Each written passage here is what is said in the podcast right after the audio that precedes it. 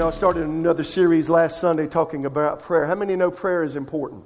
Now, we can say that all day, but most people don't pray a whole lot uh, mainly because they don't know what to do. Uh, prayer is uncomfortable. It's weird. It's strange. You're talking to a person you can't see. You can't see their body language. You can't hear their voice. You can't see their facial expressions. But, but God says He loves you. You have to do it by faith. So it's something you've got to learn, like you've got to learn to drive a car well, particularly in Raleigh. If you're just learning to drive a car, Jesus help you. You know? And prayer's kind of that way. You just got to get in there and start, you know? So learning to ride a bicycle. It's you know, it's a little scary to start with and prayer to begin with. It's a little bit scary. It's like, I don't know how to do this. Well, none of us do. And you just got to learn. So, you know, I've been in this, this is my, into my 44th year of being with Jesus, and I'm still learning how to pray and learning how to fellowship. But uh, well, I titled this series, uh, Prayer the Place of Safety. And how many know prayer is our place of safety in 2020? And, and as we get into this, you'll see why I titled it that way.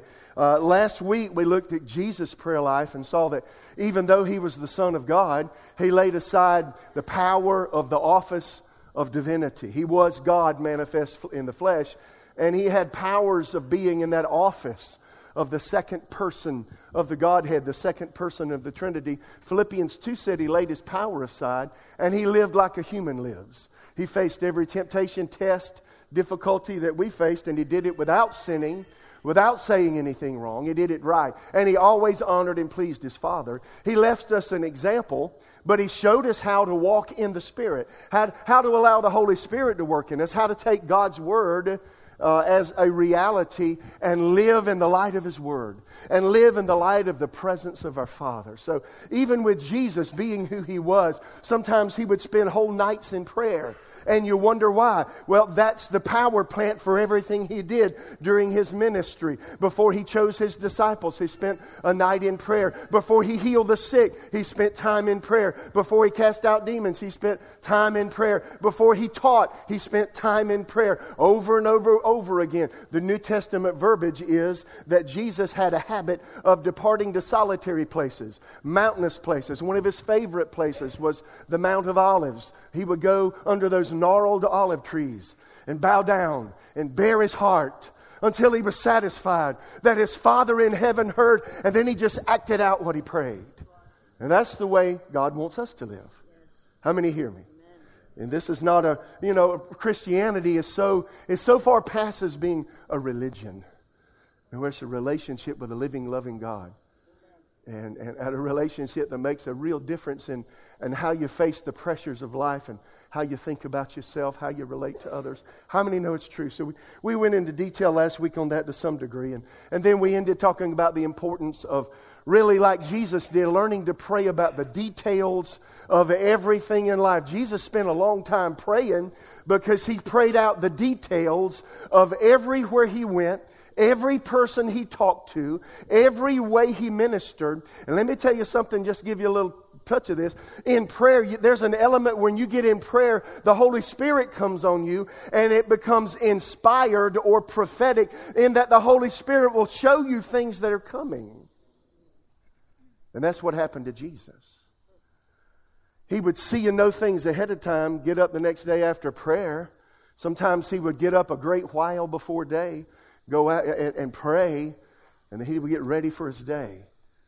Now, what if we did that? Friends, work would be different, relationships would be different, marriage would be different, challenges would be different, we would be different. How many agree? So, we talked about that last week. Samuel Chadwick, a wonderful man of God, I think. Uh, Samuel Chadwick died like 1927. Wonderful man of God. I read after these old guys because they had the touch of God on them and they took time to be with him. Samuel Chadwick said the one concern of the devil is to keep Christians from praying. I mentioned this last week. Satan fears nothing from prayerless studies, teaching, preaching. He laughs at our toil, mocks at our wisdom, but trembles when we pray. So, so question why do we need to pray?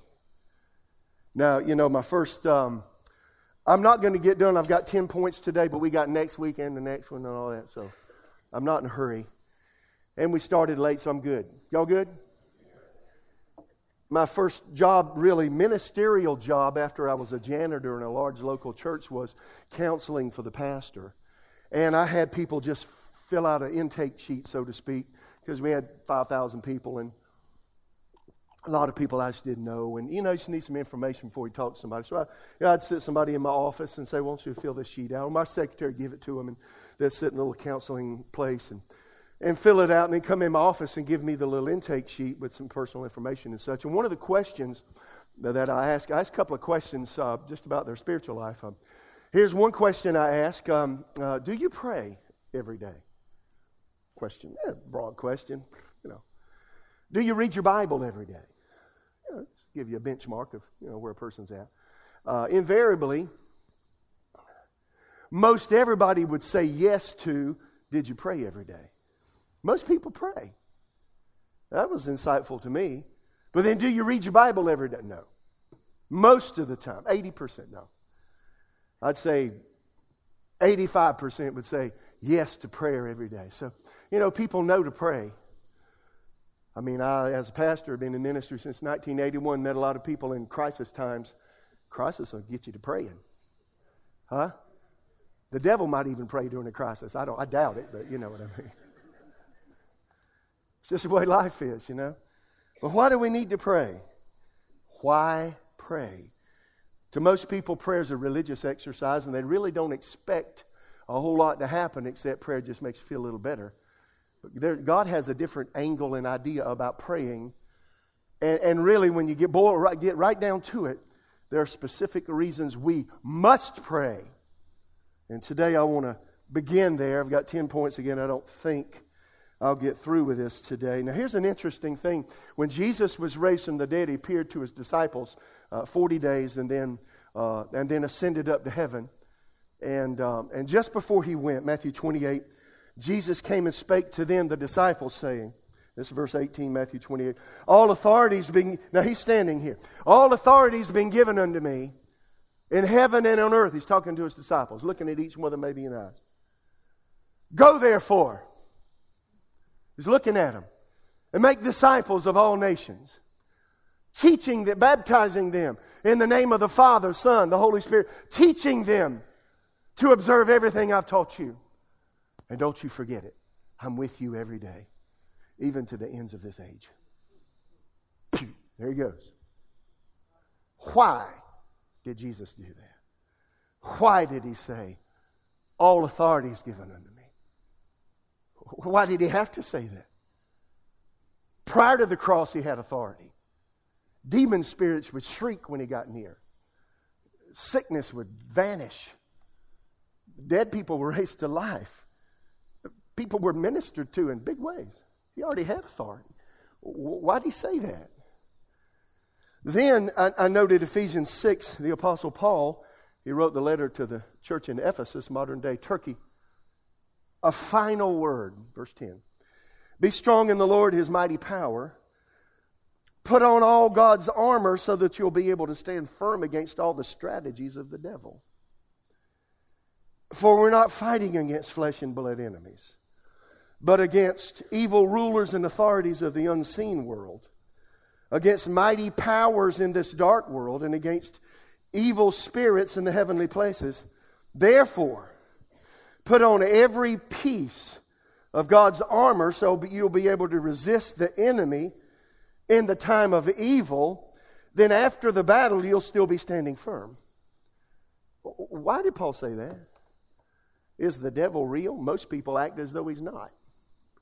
Most believers pray as though there is, there is no personality that's actively working to seek to hinder the purpose of God in your life.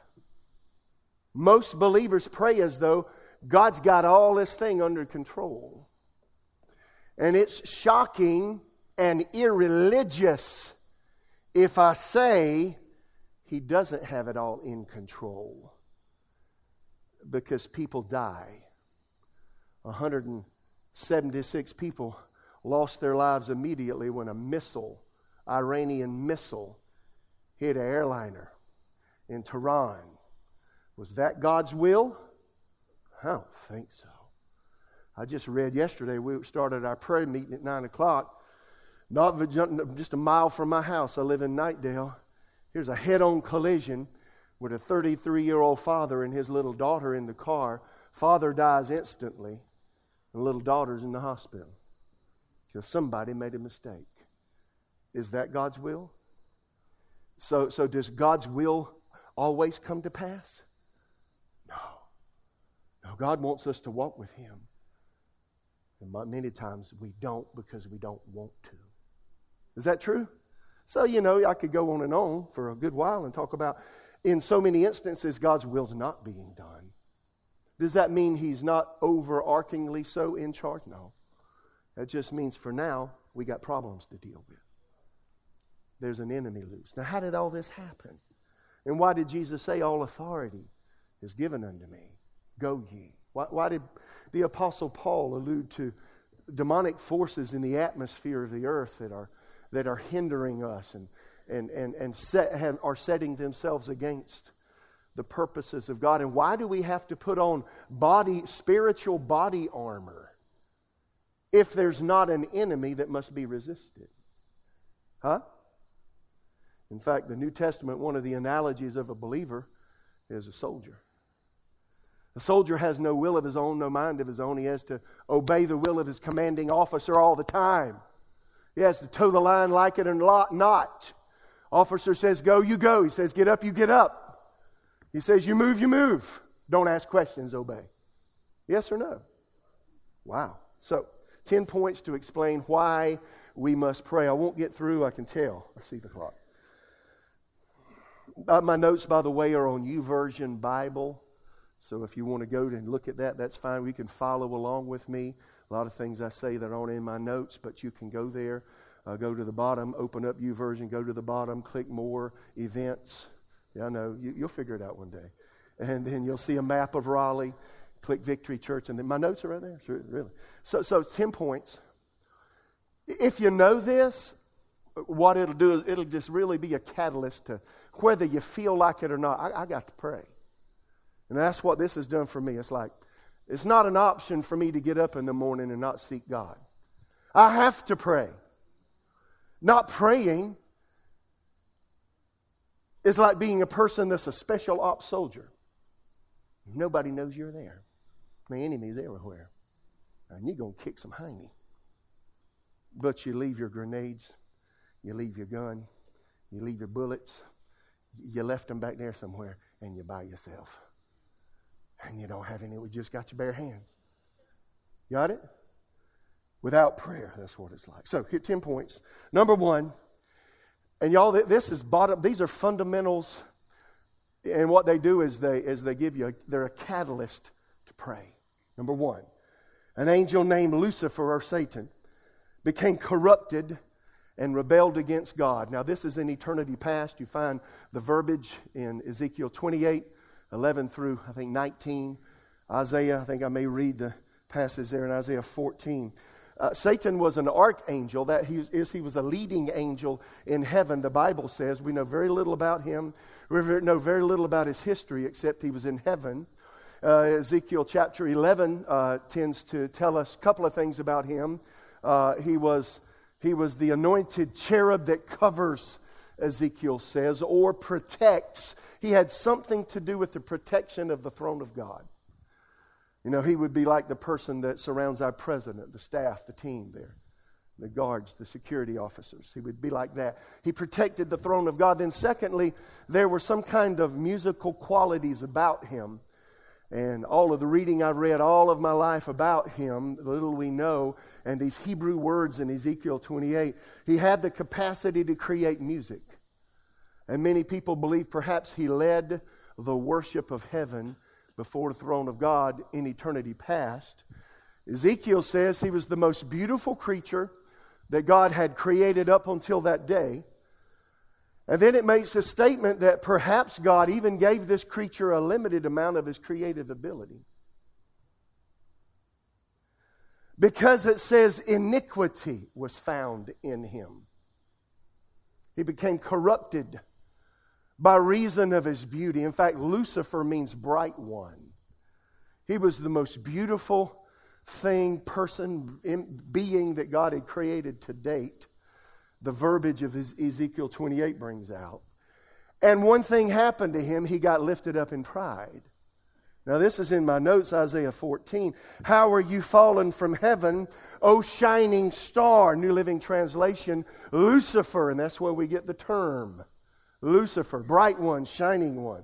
O shining star, or King James says Lucifer, son of the morning, you've been thrown down to the earth. Hmm.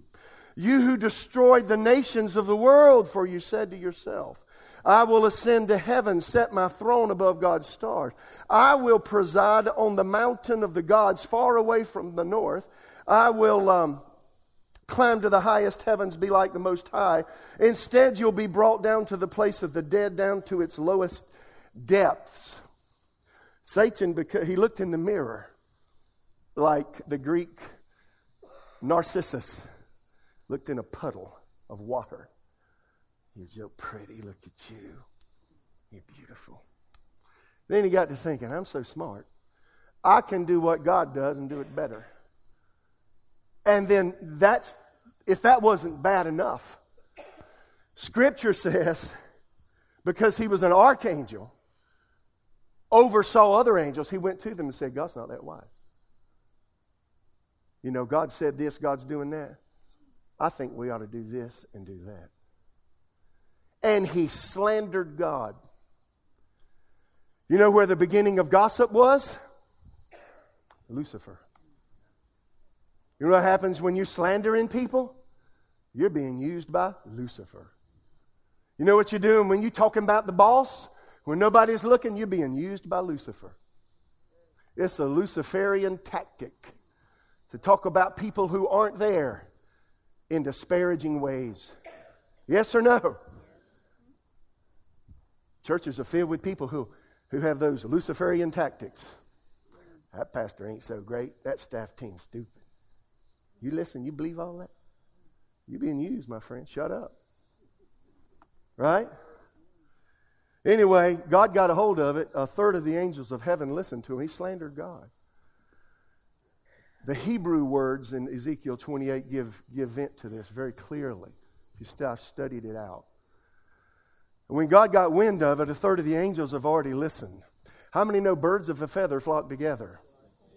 A third of the angels, there I don't know how many there are, you know, nobody knows, fell.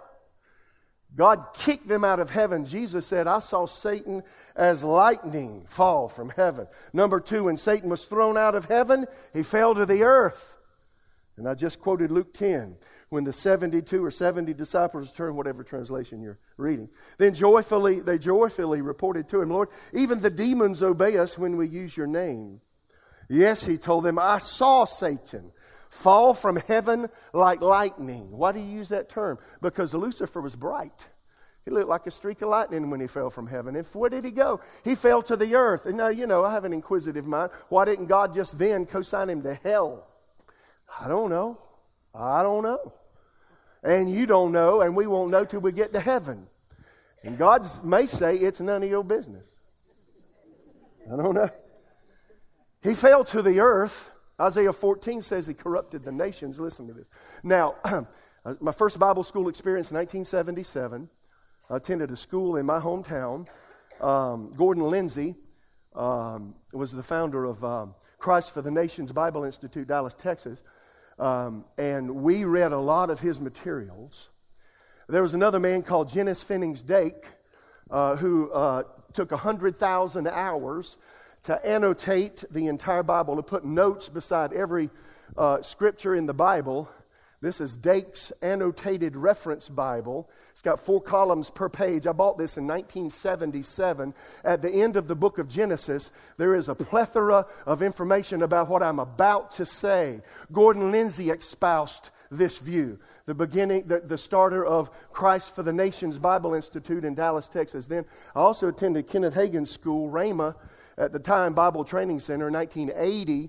Kenneth Hagin mentioned this. So I'm going to mention a theory. It's not a doctrine. And if you, if you come up to me at the end and say, I don't believe that, and I say, perfectly fine with me.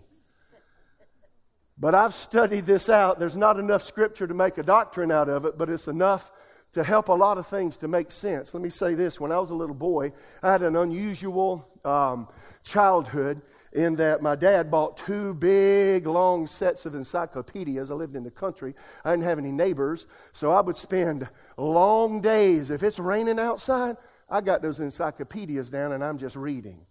And I'm looking at those big, colorful pictures, and I'm looking and thinking. And, and because of that, I wanted to be an archaeologist because they would show the strata of the earth. And then all these bones and all these creatures that don't look like creatures today. And I love dinosaurs and those big lizard looking things and those, and those weird looking, those weird looking, uh, you know, birds and things. And all those bones of those weird, weird men, the Cro Magnon man, and all those other, you know, human like beings. And they said we evolved, you know. Well, I wanted to go dig and look. When I'm a little boy, I picked up arrowheads. I said, man, I like dig down like they did. Well, I got to study, and here's, here's, what, here's what some people believe is called the gap theory.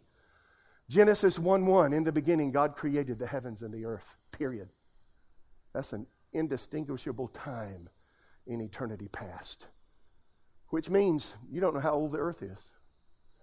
Verse 2 And the earth was without form and void, and darkness covered the face of the deep. And the Spirit of God moved upon the face of the waters. I don't have time to explain it, just real quickly. A lot of people believe, it's just a theory, it's not a doctrine, that there's a gap between Genesis 1 1 and Genesis 1 2 of an undetermined amount of time. And it's during that gap that Satan fell from heaven to the earth. And then the earth that was then, there was a race of beings here. Something was here. Isaiah 14 says the nations were corrupted. When Satan fell, there was a, uh, Genesis Dake calls them pre Adamites, the pre Adam race. There's a race of beings here. When Satan fell from heaven and fell here, that whole thing was destroyed, was corrupted, and God had to destroy the whole thing with a, with a cataclysmic flood. And hence, there was disorder that should have been order. And it was a judgment that had to come even before God created Adam. It's called the pre Adam flood. I know that's kind of like, whoop, way over there. I get it. But it explains where all those bones came from, where dinosaurs came from. Satan's so corrupted that then social order God had to destroy. Genesis chapter 6, the flood of Noah. Noah and his family found grace in the eyes of the Lord. Satan tried to taint the bloodline of the human race.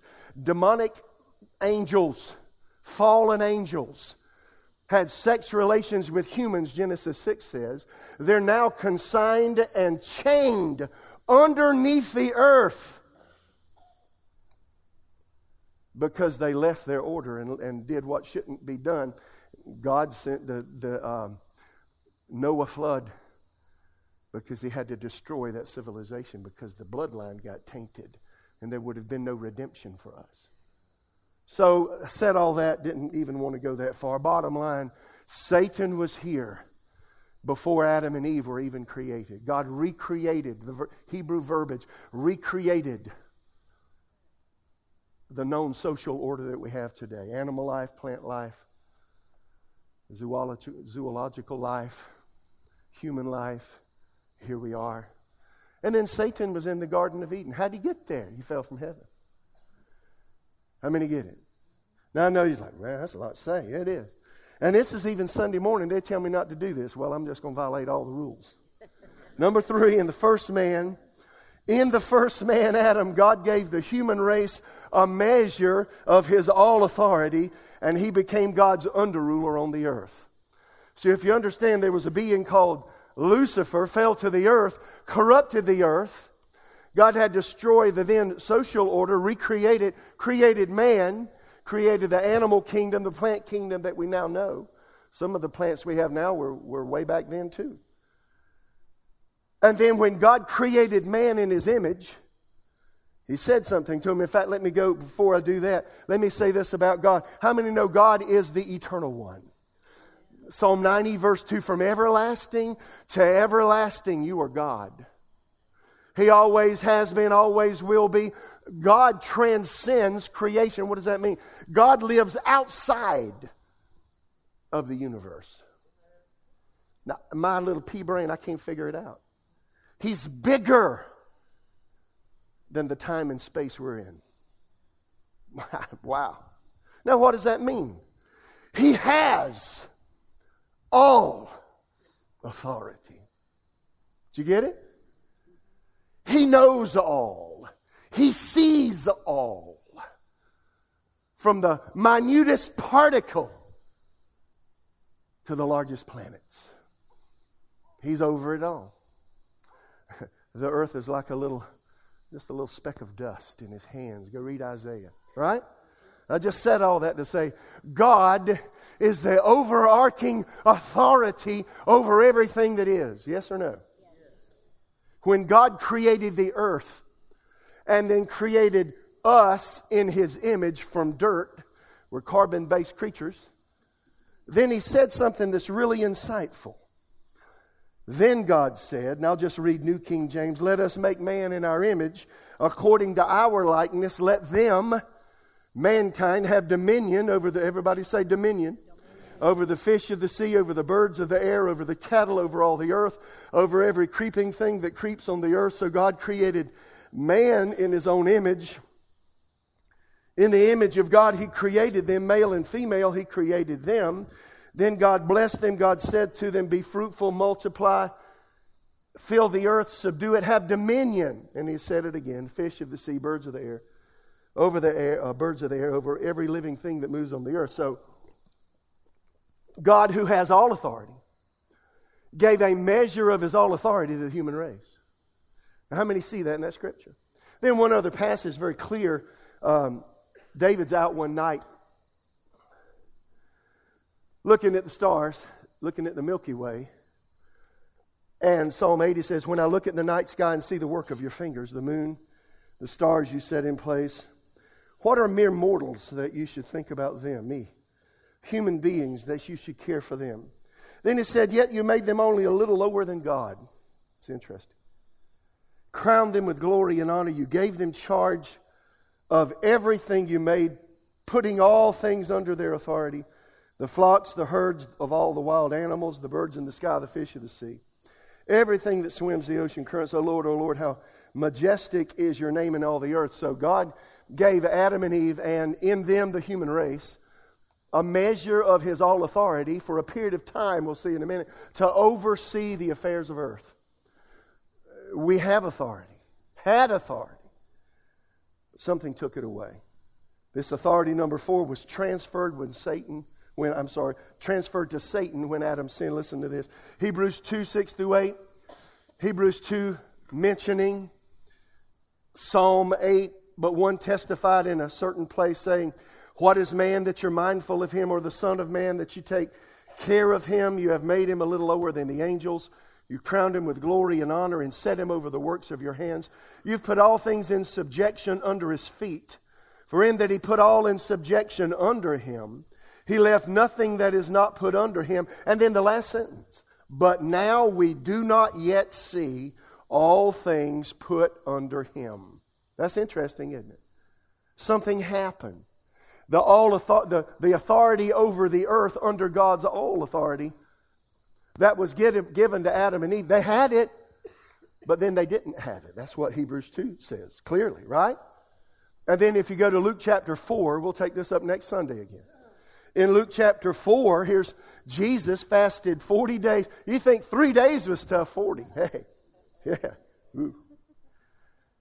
After he was hungry, Satan came to tempt him. One of the temptations, here it is. Then the devil, Luke 4, verse 5, taking him, Jesus, on a high mountain, showed him all the kingdoms of the world in a moment of time.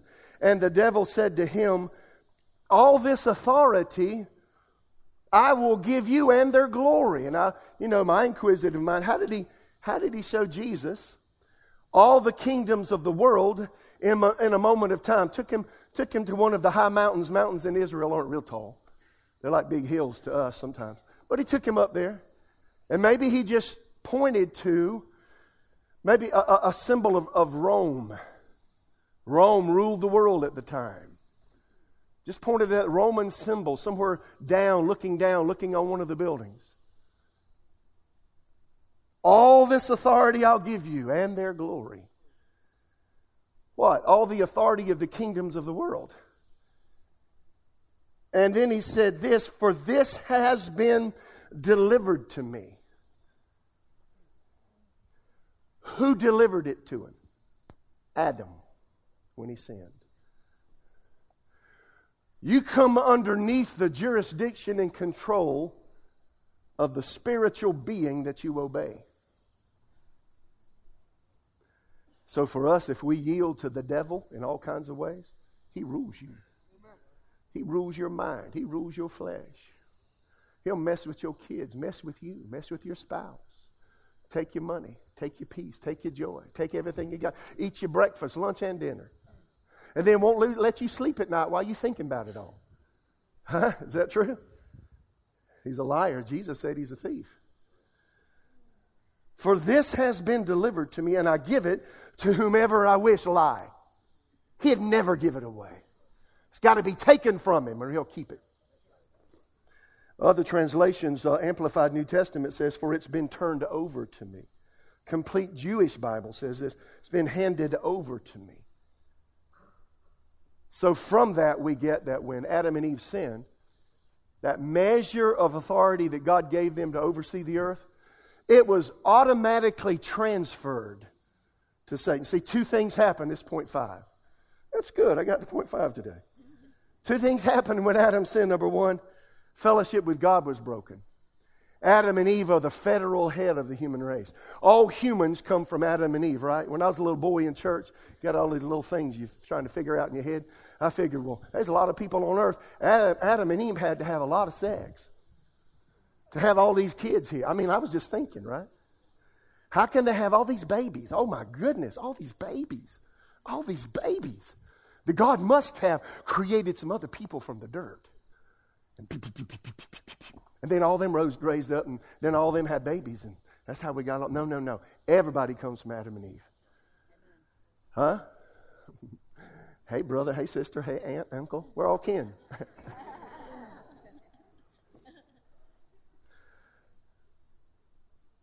sin came from our parents, Adam and Eve. We're all born in the state called sin. We're fallen. That's why we need the default for every human life is hell is sin. If we do nothing about our behavior, we knew nothing about life. It's appointed unto man once to die after that judgment because of Adam and Eve. Thank you, Adam. Thank you, Eve. Not really. Second thing that happened is the authority they had was taken away, given to God's archenemy, now Satan. And he gained a legal right to be here. How many get that? Now, now I'm going I'm to stop with six, but I need to mention this. The original dominion that God gave Adam and Eve is time limited. God put it, now we know that for three reasons. There's a time limit. It's like God gave Adam and Eve a test. I'm going to raise y'all up here, create y'all, put you in a beautiful garden, let you keep the earth for me. It's just going to be for a period of time. We're going to do something different. Well, before that period of time was up, Adam messed up transferred the authority God gave him to God's archenemy, Satan. Satan said, I got you now. Except there's one little caveat he doesn't have the authority forever. Jesus was casting a demon out of a person in Matthew 8 29. They began to scream at him. Now, I've cast demons out of people. It's weird, okay? It's really weird. They talk through the person. They begin screaming at him, Why are you interfering with us, Son of God? Have you come here to torture us before God's appointed time? There's a time limit to the authority that Satan and all those little emissaries he has. It's a time limit assigned to them. And they know it. Revelation 12 12, speaking about the time just prior to Jesus coming back and all that scenario, therefore rejoice, O heavens, and you who live in the heavens rejoice. But terror will come on the earth and the sea, for the devil has come down to you in great anger, knowing he has a little time. And then, of course, we know from Scripture, Revelation chapter 20, first three verses, we know Satan's eventual end here. And it says, Then I saw an angel coming down from heaven, Revelation 21, with a key to the bottomless pit and a heavy chain in his hand. he seized the dragon, the old serpent, which is the devil, Satan, and bound him in chains for a thousand years. The angel threw him into the bottomless pit, which he then shut and locked so Satan could not deceive the nations anymore until the thousand years were finished. Afterwards, he must be released for a little while. The end of Revelation 20, he's let out again, and then he's cast into a place called the lake of fire. This is the eventual end. So that's what we know from Scripture about Satan. What's the bottom line there? He, he has a time limited authority now that he got from Adam. That's the reason Jesus is coming back. He's taking that authority back from him.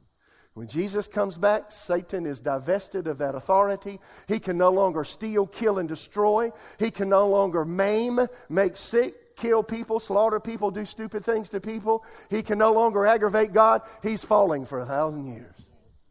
Eventually, lake of fire. So he messages you one day, say, you know what? Don't forget, one day, dude, you're going to burn. Dude, one day you're going to be chained. You better shut up. Right? Right now, Satan has a legal right to be here, and I'm going to stop there. Now, that's the reason that we need to pray. We have an enemy that has a not a moral right, he's got a legal right to be here, and God must honor that legal right. We don't even think this way. There is an order to everything in creation. If you're a scientist, you know that's true. There is an order to everything quantum physics is all about. Just as there is an order to the stellar heavens. Everything has an order, everything has a time. Is that true? Because God's the God of order. And when Satan duped Eve and she took the forbidden fruit, took a bite, Satan may have said, Ha! I got you now. I got you, God. You want to aggravate me? Mess with my child. You'll find out what I'm like. I won't let you hurt my child over my dead body. God feels that way about you. That's the reason Jesus offered his body to death. Don't forget, you're bought with a price. you can hear him, can't you? God, you think you're so smart? You kicked me out of heaven. I got a third of your angels, don't forget. I messed up your first social order here. you had to recreate. You did it again. God, I got you. I caused Eve to do what she shouldn't do. Now I've got the authority you gave Adam and Eve. What you gonna do now? What you gonna do now? What you gonna do now? What you gonna do now? But he didn't realize that for God so greatly loved and dearly prized the world that he gave his only son. You come back next week. Here's what we're going to talk about. The only people, listen, this is sobering, that have authority over what Paul talked about principalities, powers, rulers of the darkness of this world, spiritual wickedness in high places. The only people that have authority over these entities and over Satan himself is you and me. That's the reason, coming back where I started, that's the reason just before Jesus left, guys, stand around. Eye contact. Look at me. You look, hey, hey, don't, Peter, don't look over there. Look at me.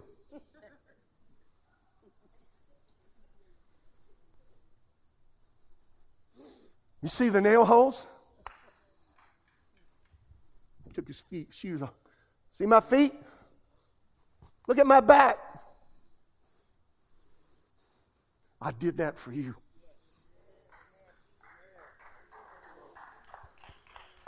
I bore your sin. I went to hell for you. You're redeemed. You're bought back. I paid for your sin. God's legal. Your sin's got to be paid for. I did it for you. Accept my sacrifice. Accept my blood. You'll be saved from your sin. I was raised from the dead. I've been with you 40 days. John said so many things happened that the book, no book could contain everything that he did. And the last thing he said. Now listen, guys. All authority is given to me. What was he saying? The authority that God has, that he gave to Adam and Eve when he created them, that Satan took. God has to honor him taking it because Adam and Eve bowed. They legally bowed before God's enemy. I took it back. All authority is given unto me. He said that as the representative man. Then he probably paused. All authority is given unto me in heaven and on earth. And can you see their faces? And they're thinking he already had it. He, he exercised authority over the winds, the waves, over death, over sickness, over demons. Go therefore. They might have reeled back because that authority he took from the devil, that he took from Adam and Eve, that Adam and Eve have from God, Jesus gave to the church. You get it? Simple. That's the reason that if anything's going to happen, we got to pray. Come back next week. Here's what we'll talk about. Let's listen. Think about it.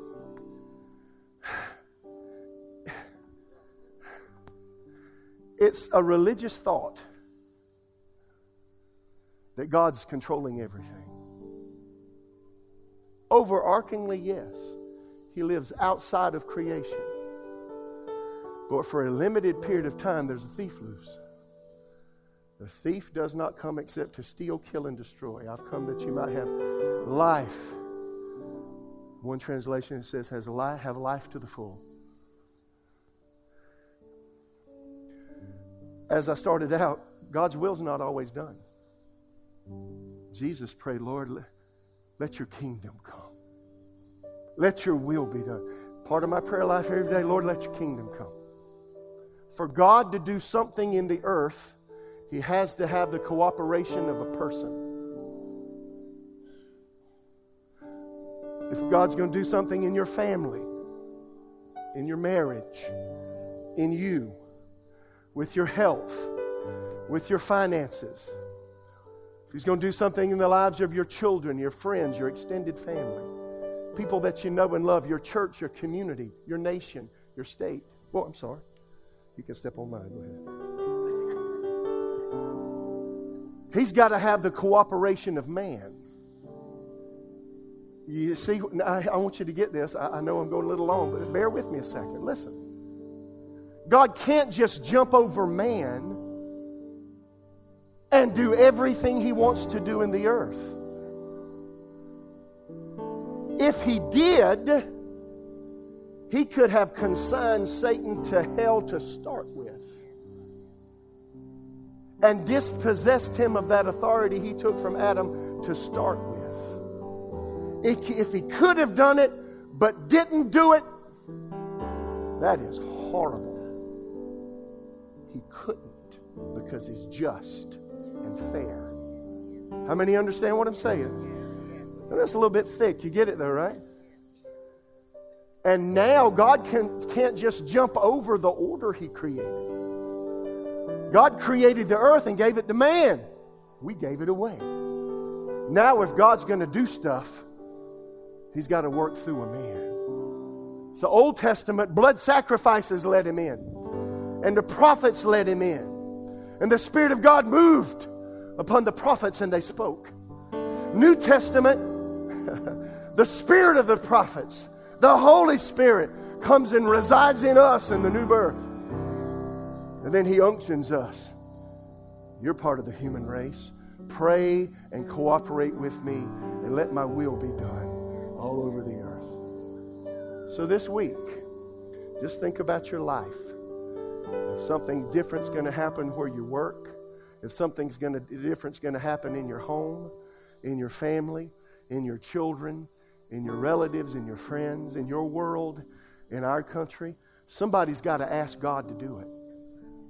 Whatever you ask the Father in my name, that will He do, that the Father may be glorified in the Son. How many get it? So you just got responsibility to pray.